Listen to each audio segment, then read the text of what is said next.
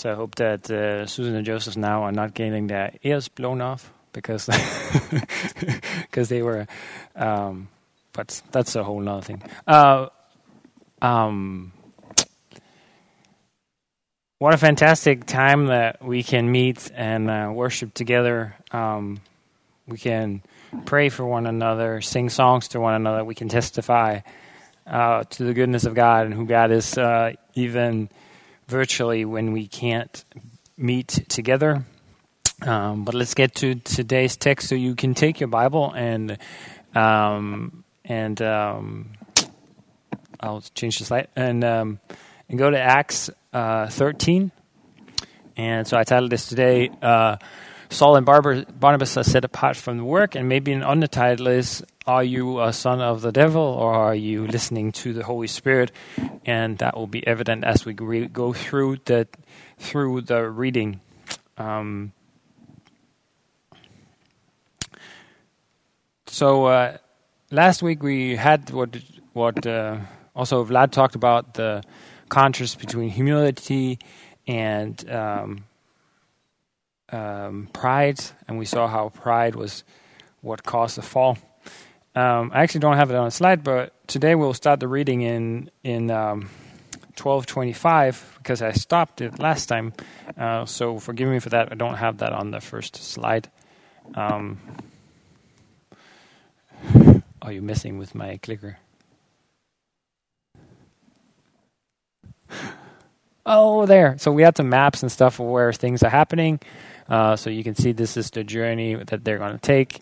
And so this is assumed inversion. So they're going to be sent out of Antioch and then go to Cyprus um, and then go through the island of Cyprus. And then, if I can have my next slides. All right, so let's read together. Uh, I'm going to read uh, one verse because I skipped it last time uh, because it talks about Barnabas and Saul. And Barnabas and Saul, after all those things happened, like last time, they returned from Jerusalem and we had they had completed the service that was bringing the um, um, bringing the offerings back to um, to the poor. Uh, they um, they had John Mark with them, or bringing with them uh, John, whose other name was Mark. So let us read on. Now there was in the church at Antioch prophets and teachers Barnabas, Simeon, who was called Niger, Lucius of Cyrene, Manaen, a lifelong friend of Herod the Tetrarch, and Saul. And while they were worshipping the Lord and fasting, the Holy Spirit s- said, Set apart for me Barnabas and Saul for the work to which I have called them. Then, after fasting and praying, they laid their hands on them and sent them off. So, being sent out by the Holy Spirit, they went down to Seleucia, and from there they sailed to Cyprus. When they arrived at Salamis, they proclaimed the word of God in the synagogues of the Jews. And they had John to assist them. When they had gone through the whole island as far as Paphos, they came upon a certain magician, a Jewish uh, false um, false prophet named Bar Jesus. He was with the pro- proconsul Sergius Paulus, a man of intelligence, who summoned Barnabas and Saul and sought to hear the word of God.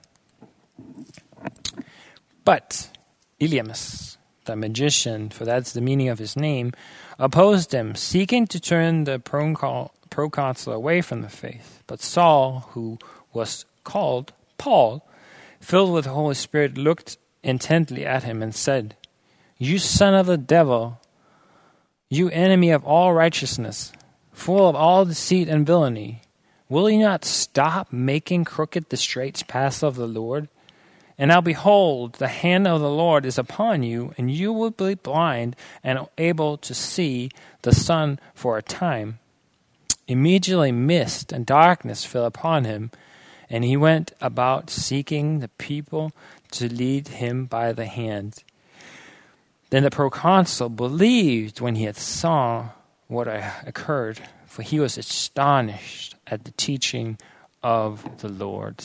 This is the word of the Lord. Amen. So you maybe just uh, just want to keep it open to this passage uh, as we go through. It's good to have it there. Um, I'm gonna just put uh, this uh, slide up again of Herod.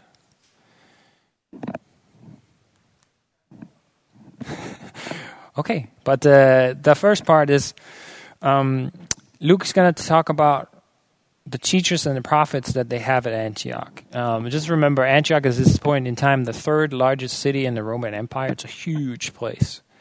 Um, we heard last time about how um, Paul and Barnabas uh, had encouraged the church. The church is growing, and they, here we hear about uh, preachers and teachers. So we have um, we take them. Can I have my slide now?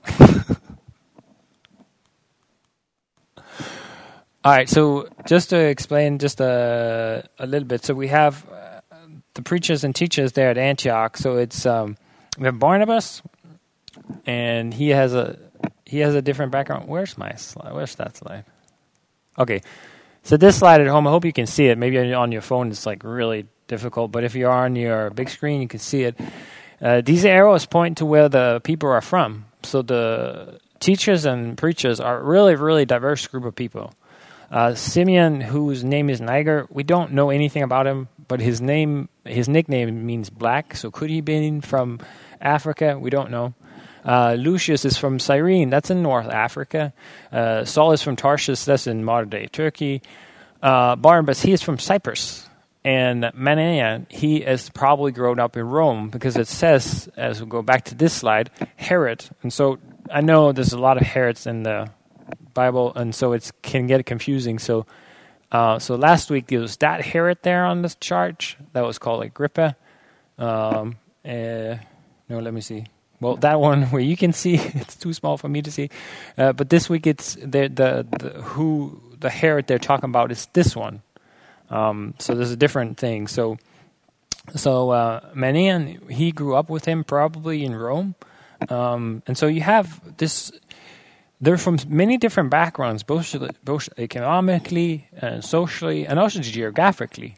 They're from a big part of the known world. So God is saving everyone from many different places poor, rich, uh, from the big cities, from rural areas. Um, and that's kind of where we find them. So the church, is, the church as Antioch is blessed to have a great team of these people. Um, they come from all these places. And at a time where they are um, serving, worshiping, and fasting, the Holy Spirit reminds uh, the church that He has a mission for Barnabas and Paul. That they are actually set apart to be sent out of the church uh, to preach the good news around. And so they they are they had recently been or they had uh, first been sent out from Jerusalem to actually go to Antioch to cultivate and to to start excuse me to start the church there. And now as that was going and it seems like they have a good team there, Holy Spirit reminds them then, well the call on Paul's life and on Barnabas' life is to be sent out and tell more people about Jesus. This is something we have to do at our church. Uh, you can say it's a blessing and maybe a curse. Like we don't have a choice. Most of the time, people come here for a little while or for a longer while, but they're called on. Um, and called on to see where God has set them for next. So, looking at the model here of the people in in Antioch is, well, they listen to the Holy Spirit and they do it but they are sending out two of the best team members, two of the best teachers, preachers. So it it it it it maybe for us it asks the question: How loosely do we hold people? Not that we don't like them or love them, but, but we actually love them that much that we're willing to set them free and say, "No, what we really want for you is to hear what the Spirit says to you and that you walk in that." Of course, that doesn't mean in our case that we're not sad or, uh, or yeah, sad to have people go. Um, but as a, as a, as Paul said to Corinthians, enlarge in your heart. Um, there's more room to love more people. So when the next people come in, we can love them as well. Uh, powerful is that we've seen different testimonies for people we haven't heard from in a while, maybe, and what a blessing it is to see people sent out, uh, to hear people are leading groups, to hear people are leading worship, different things that they're doing what God has called them to do. Uh, that is a huge, huge blessing. So, are we more about not wanting to let go of people, or do we want to encourage people? Of course, they can stay if that's what the Lord says. Then we encourage them to that to do that, or we encourage them to go when that is what they are called to do.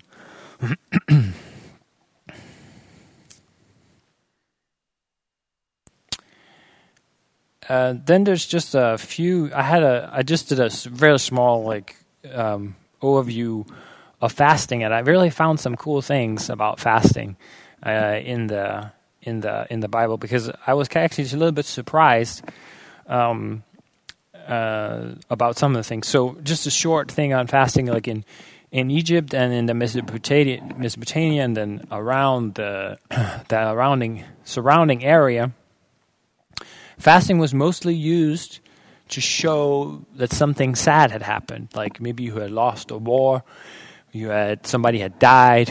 It was a it was a sign of mourning, um, and very outward sign, um, which is very interesting. And then then we can go to the Old Testament and look in the law. And this was one of the things that surprised me because apparently I don't know the 330 laws uh, by heart, but there's actually only one mention about fasting in the whole Torah, and that's around um, the Day of Atonement where it talks about, and if you're wanting to study more, Leviticus 16 and uh, 29 to 31 and 23, 26 to 30, and Numbers. Um, but just look at like that. The interesting note is that the word that's translated there as fasting is to deny oneself. And so the commentators open up for okay, so you're denying yourself food, but it could also be uh, be uh, sex or alcohol. Like there could be a lot of things that you deny yourself from. But what I found very interesting is that that is actually what Jesus today calls us to do every day to deny ourselves and take up his cross and follow him. So I just I just found those parallels like so powerful that it's when we fast, it's about denying something so we can focus on something else. Um, when we go to the New Testament, we read that Jesus fasted.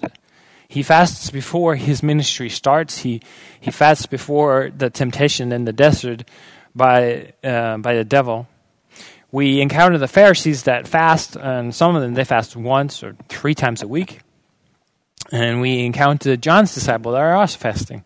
Both those groups have questions about why don't the disciples fast, the ones with Jesus. And and it's very interesting. It's very interesting in the Sermon on the Mount when when Jesus talks and corrects what fasting is, and he says, "Don't go around looking gloomy and sad." Here he goes he goes into the culture and says like, no, you're not supposed to be like the surrounding countries.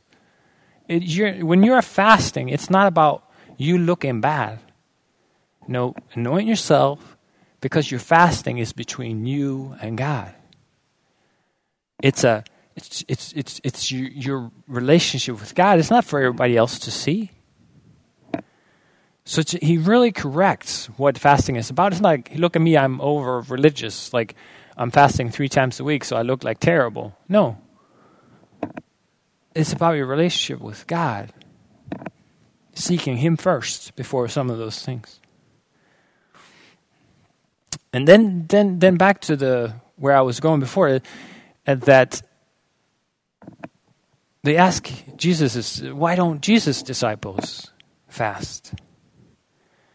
And it's so he, he comes with this good analogy, and, and it's so interesting because, well, there, there makes no sense for them to fast.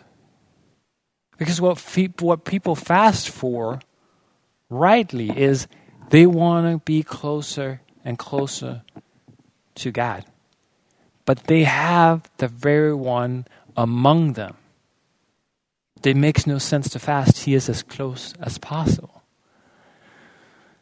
So then he says, like, there's no. He uses the illustration of like, you don't, you can't fast when the bridegroom is still there. But he says to them, you will be fasting later, and that's what we see in Acts. That fasting becomes comes back in. So I think I can't remember exactly. Maybe John Piper said like, fasting is not primarily giving something up. It's giving something up for pursuing something better. So if we're giving up food. Uh, it's to feel that hunger so that we will be drawn to God and draw near to Him. That's what we're looking for. Or today, that's fasting from many other things, like things that consume your time. Blot those things out to spend that time to seek God. Most of the time in the Bible, they don't have Netflix and all sorts of other things. So, so it is food, and it's a physical thing.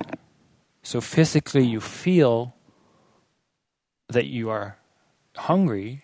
So that is not to say, I want food. It should be, oh, I'm doing this because, because I want, excuse me, because I want to draw nearer to God.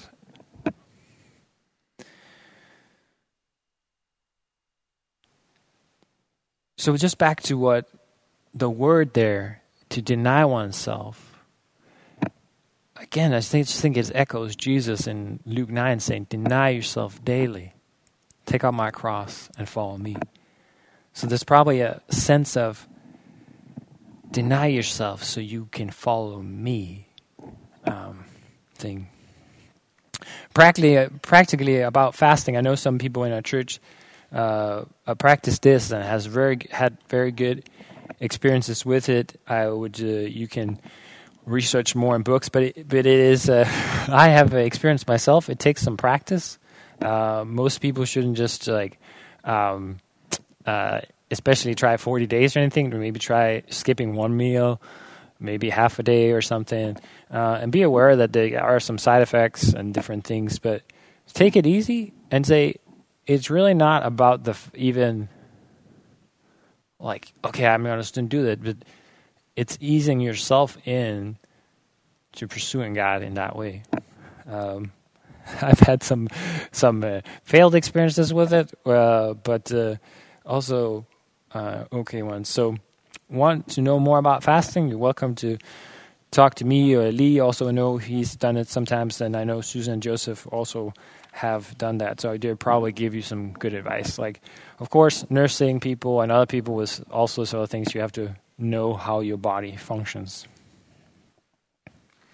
So back to the text. So the, the church confirms by praying and fasting, and they lay their hands on them and send them out. Um, and so uh, it's been a while, so I'll say it again. Uh, this is what we want for you guys. Like we never want you just to slide out the back door. We like uh, in the beginning, it's like we holding people tight or loosely. Last person I think we were able to pray for was Isiakas. We sent him out. We sent him out. We weren't allowed to touch people at time time. But when there's no corona, we will lay hands on you and we will pray for you and bless you and send you out. That's that's our hope and and and the things we want to send send people out with a blessing to go to the next place. So they do that here. Send them out and commission them out and then they choose to sell to Cyprus, and and you maybe you remember that uh, uh, Barnabas he grew up in Cyprus, so he knows the place. Um, and so they go there, and John Mark also, which later we hear is is his cousin somehow. Uh, he also knows the island, so maybe that's a natural place to go. It's it's not that far away. Uh, Cilicius is a is a um, is the harbor they would have sailed from. So they sail from there and then they go to the eastern part. Um, and then they, they go to the eastern part, and it says like that's a big city, and it's also close there too. And there's many synagogues, so there's actually a lot of Jews, and there's many synagogues. So it's actually a big, uh, a big place for Jews there. They they adopt this uh, place that we've seen before. They go speak to the Jews first and share about who Jesus is, and then they go through the whole island uh, that way. Somebody says it's like a hundred miles, so good for a race or something. But they they um, they go through the whole whole um, whole island and share. Um, and then I had this little. Uh, I have this note. Just remember last time we had this discussion about like um, what is God allowed to do, and so sometimes maybe people can be uncomfortable with God, what He can do, because at this point in time, God is going to make him an, another man blind. Um, so maybe you're comfortable with that, you're uncomfortable with that. We have to go and talk about that. Because what happens? Uh, the, a Jewish false uh, prophet called Bar Jesus, uh, Elymas, and the, okay, so the, just an explanation here. The reason why people have bunches of names is we're in a dual culture. Uh, actually, maybe a triple culture. Like we have Latin, Greek, and Hebrew. So a lot of the people can have more names.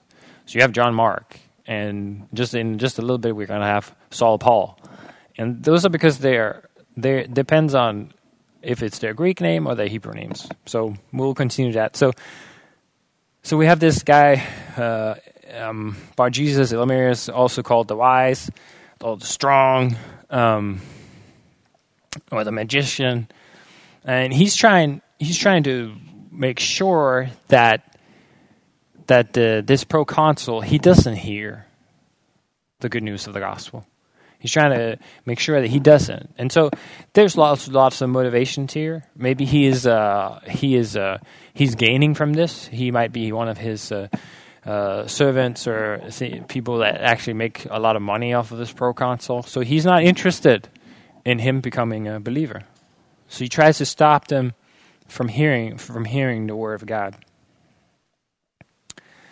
Um, so we have this instance there uh, in nine where where Saul and then he's changed there his name changed his name changes right there. Saul who was also called Paul and then the rest of the Bible he is called uh, Paul uh, except the times where he looks back on his life. So now from now on he's going to be called Paul. He's filled with the Holy Spirit and looks intently at this false prophet and he says to him, You son of the devil, enemy of all righteousness, full of deceit, villainy, will you not stop making crooked the straight path of the Lord? And, this, and he says what God's going to do. Behold, the hand of the Lord is on you, and you will be blind for a time. And I had this like, I had this dialogue of like, well, if you're skeptical about like what God can do and what He's allowed to do, it's like I knew it. I said it last time. God is evil. And He does bad things, and He makes this man blind. Bar Jesus, He was just being culturally diverse and using His free speech, and now God is punish him, punishing him. Well, you can take those opposing views, but but if we look at the text, uh, He wasn't just being culturally diverse. He was a Jew and he had, he had rejected Judaism and he wasn't looking for the Messiah. He was just actually really just serving himself. Maybe also today, sometimes when people talk about free speech or they talk about free this or free that, they don't really want it free. They just want what they want. So we have to look in our hearts like, when I want something different than God says, am I just wanting it my way? Is it am I even motivated by greed? Power?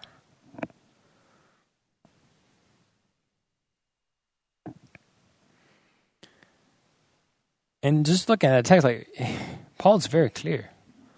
He calls them a son of the devil. Full of lies and deceit, and you're distorting things so people can't hear the good news of the gospel. He's working for the devil, and that needs to get stopped. From being proud and arrogant, he has to now, because he is blind is gone, he has to lead, humble himself to have people lead him by the hand. When you look in the Bible, there might be many things you don't think God should do. And I think I've talked about this before, but but who are you to make those calls? If you think you're smarter and cleverer than God, you make yourself God. And Roman talks about we couldn't even judge one another correctly. Then how can we have the capacity to judge God?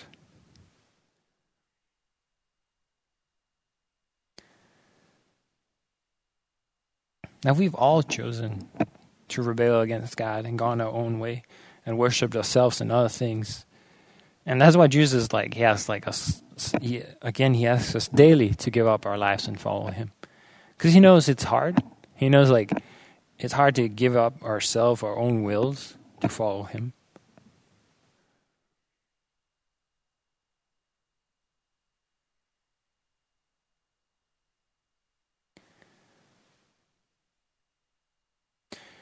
But the thing is that even when we were in darkness and sin,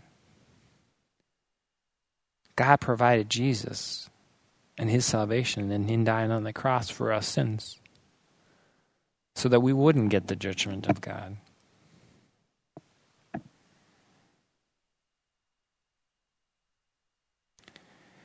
And and like you you saw the interesting thing is with with Saul is that this is exactly what happened to him. He was blinded, but he turned and repented to God. We see other things where people are like, oh, that's unfair. You know, Lot's wife, she turns into a pillow of salt. Zacharias, he is made mute for nine months because he doesn't believe the promise of God. And one people would be very skeptical as if they actually knew the Bible would be the one who is born blind, uh, lame so that Jesus could glorify God by healing him. There's a lot of things about our life we don't understand. There's a lot of things about God we don't understand. Pretty sure that the solution is not that we become God and judge God, but that we try to listen. And knowing that we all gone astray this way, it's hard to just trust people who say they know better when they don't know what to point to. Because we can look at, when we look at the cross of Christ, I don't believe that you come up with something that's better than that. Because when you were in darkness and sin, long before even you, God made a way for us to be reconciled so we wouldn't have the wrath of God upon us. But Jesus took that wrath. Nothing more loving and caring can come up with that. So we have to look at our hearts and say, I'm a lot more like Bar, Bar Jesus than I am the church in Antioch who followed the Holy Spirit.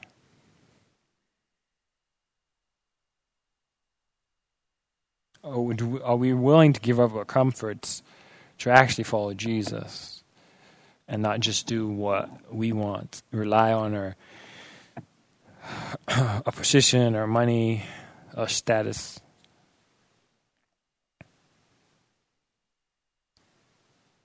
This messenger was is called the son of the devil. Uh, he's trying to keep the good news from Sergius Paulus, the very words that's true life.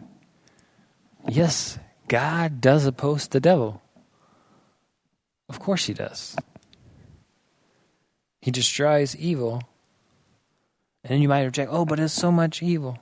Yeah, and maybe you should be happy about that because when you look in the mirror, be glad that the, God hasn't dealt with all as they deserve. Because then the person in the mirror would also have the wrath of God and eternity in hell. But Peter writes that God is patient, not wanting people to perish. He's the one who provides Jesus for us that we can be reconciled to God. And this is one of the verses that I've used many times. Second Corinthians 5 um, 17. And uh, you can go there if it's too small on your screen because it's too small. it's too small on mine. So I'll go there and I'll read it for us. Um, so we have to look at ourselves and it's like, and I mean, we're in good company because when Peter wanted things to go differently, Jesus points to Peter and says, Get behind me, Satan. You're not setting the, your mind on the things that are above, but the things on earth. When Peter tried to alter uh, the mission of, um, of Jesus. And it's from 2 Corinthians 5 uh, 17. Um, Therefore, if anyone is in Christ, he's a new creation. The old has passed away, behold, the new has come. All this is from God, who through Christ reconciled us to himself, and this is our mission, and gave us the ministry of reconciliation. That is, in Christ, God was reconciling the world to himself, not counting their trespasses against them, and entrusting to us the message of reconciliation. Therefore, we are ambassadors for Christ, God making his appeal through us. We implore you, on behalf of Christ, be reconciled to God. And here's the beauty and the beautiful gospel. For our sake, he made him to be sin who knew no sin, that we might become the righteousness of God in Christ. So, so today's 12 verses, how do we hold people? Um, do we hold people? Um, do we hold people too tightly and we don't want to set them free to do what God has for them? Um, so we do we seek even with people what is that the Holy Spirit has for you? What is it that you are going to do? Are you going to be a fantastic engineer? Are you going to go there? You're going to do this. Praying that God does that in each of us. So is your heart okay with that? First question Are you a son of the devil? Have you been redeemed by God? Have you trusted in Jesus? Turn back from your evil ways, repented, believed that what I just told you is true, that him who knew no sin became sin on our behalf, that we might become the righteousness of God. The gospel that God has provided for us so we don't pay the penalty from our rebellion and sin. Do you deny yourself every day and follow God, or do we live for ourselves? Are we a son of daughter of the devil? Do we take time to pray?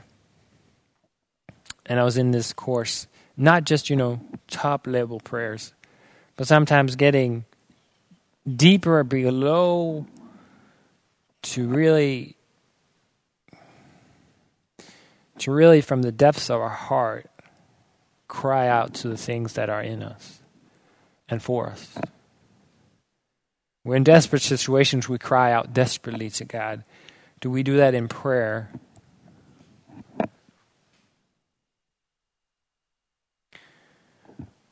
Do you worship and serve God? From a deep place in your heart. Not just on Sunday, but in every day of your life. And what about fasting? Is there a time to give up even good things to get closer to something better? Not to punish yourself or anything, but to to draw closer somehow, even physically. And the last last question do we cry out to people to be saved? We are ambassadors if we are believers. Do we love God and people so much that we have a deep cry in our hearts that people would be reconciled to God? Do we love and honor God and our job as an ambassador as we call out to Him? These were the encouraging things I had for us today. I pray that you were encouraged with that. Um, and of course, like comments, questions, things you want us to pray for. Uh, I set the email wrong last time. Uh, it is pastor at Cornelia No, yeah, pastor at koinonia slash allbor.tk. If I don't say it correctly, it's reverse. But um, I hope it's the right one. Is it the right one up there? Right. All right. But uh, let's pray together um, for this.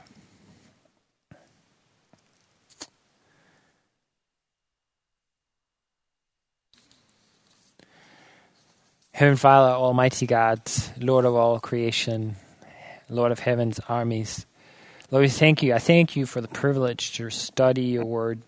Thank you for all the people that I know is praying for me. Thank you, Jesus, that you're praying for me. You're interceding for me, for us. Lord, I ask as we have the scriptures read us, I ask that you lay our hearts bare before you, that you show us the things that needs to come out, and Holy Spirit, you help us to take those things out. That those things would die to sin and we would be alive to you, Jesus. Jesus, I just ask so much that you would help us to see that the abundant life is you, is to take up our cross daily, deny ourselves, and not trust ourselves, but trust you into true life in you. I pray you would help us to do that with your grace and your mercy, and that we will see you even more wonderful, merciful, and grace, full of grace, holy. I pray our love would grow for you because we understand you better and better. And Lord, I ask as you do that, you would help our love to grow for our fellow people our neighbors and the people around us in this place. That the love that we've experienced in you, Jesus, would continue to transform us so we want to reach out. We want to see more people be saved and loved, loved and walked with you. Walk with you. So we pray that you would do that in and through us. And pray for anybody just sitting out there being discouraged by anything, Lord, I ask that you, Holy Spirit, you meet them where they're at. Remind them about the power, mercy, and the joy of the cross. That is all through you, Jesus, that we can stand with you. And we thank you, we praise you, and we honor your name. In Jesus' name, amen.